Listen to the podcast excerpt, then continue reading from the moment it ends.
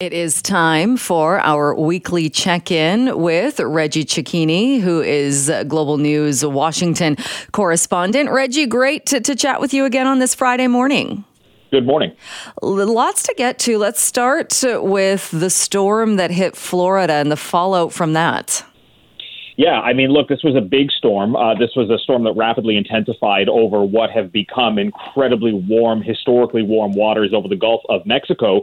Uh, and it followed a path that was remarkable compared to hurricanes we've seen in the past, in that uh, it didn't veer. It kind of stayed within that cone of uncertainty. And because of that, it ended up making landfall in an area of Florida populated but not heavily populated but nonetheless, it still brought with it winds that were in excess of 200 kilometers an hour. There was a storm surge that was near historic in Florida's uh, Big Bend region. Uh, it continued through the U.S. Southeast. It's back over the Atlantic right now, possibly becoming a storm again. But from North Carolina, South Carolina, uh, uh Georgia, and Florida, uh, there's a real risk here that the price tag could be somewhere between 10 and 20 billion dollars.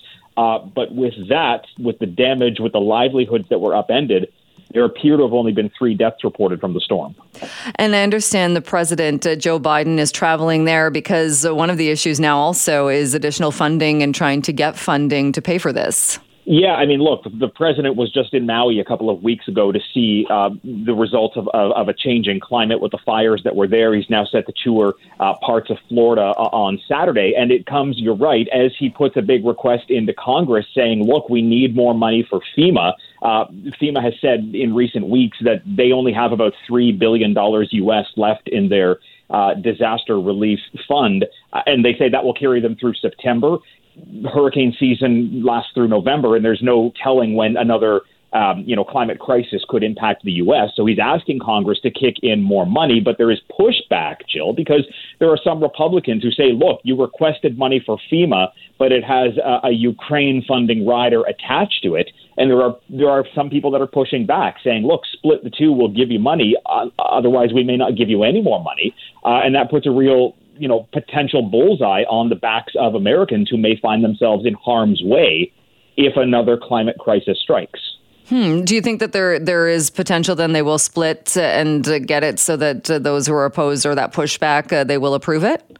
I mean, look, the president is doubling down right now. He had an initial ask for $12 billion, which is attached to that Ukraine funding. And just within the last 24 hours, he's now increased it by another 4 billion to say, look, we need $16 billion for FEMA, but there's been no movement or at least um, uh, a kind of physical movement uh, on seeing whether or not that Ukraine rider is going to be detached. And I mean, this comes as U.S. Congress is actively looking towards a potential government shutdown as they look for other funding to try to keep America rolling. So there's a big dollar and cents fight happening in the halls of Congress, led by uh, the president right now, and it's unclear, you know, whether FEMA is going to get its money or even the U.S. government is going to get the money that it's looking for.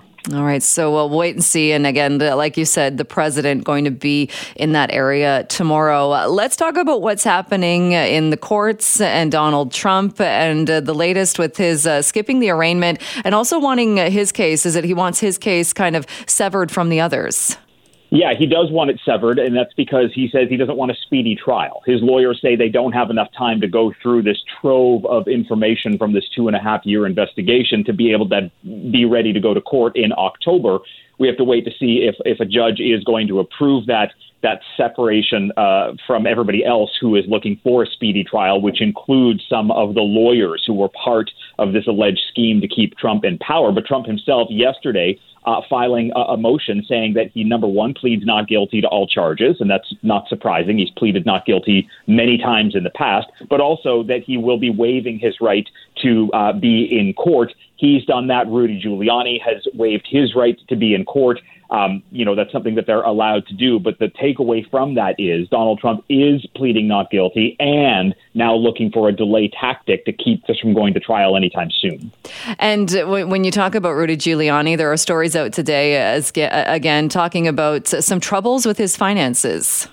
Sure. I mean, he's got big financial troubles. He's gone to the pre- former president in the past saying, look, I need you to pony up some of the money that I have to shell out right now for carrying out tasks that were originally kind of led in part, allegedly, by you. And here he was uh, essentially losing in Georgia court on a civil case uh, linked to um, you know, threats and harassment of election workers. And the reason that he's lost this case is because he can't afford to keep going into the system and paying the system to get the information and documents that he would need to present as um, as a defendant. You know, he's rough, paying out something like twenty thousand dollars a month in hosting fees to get access to those records.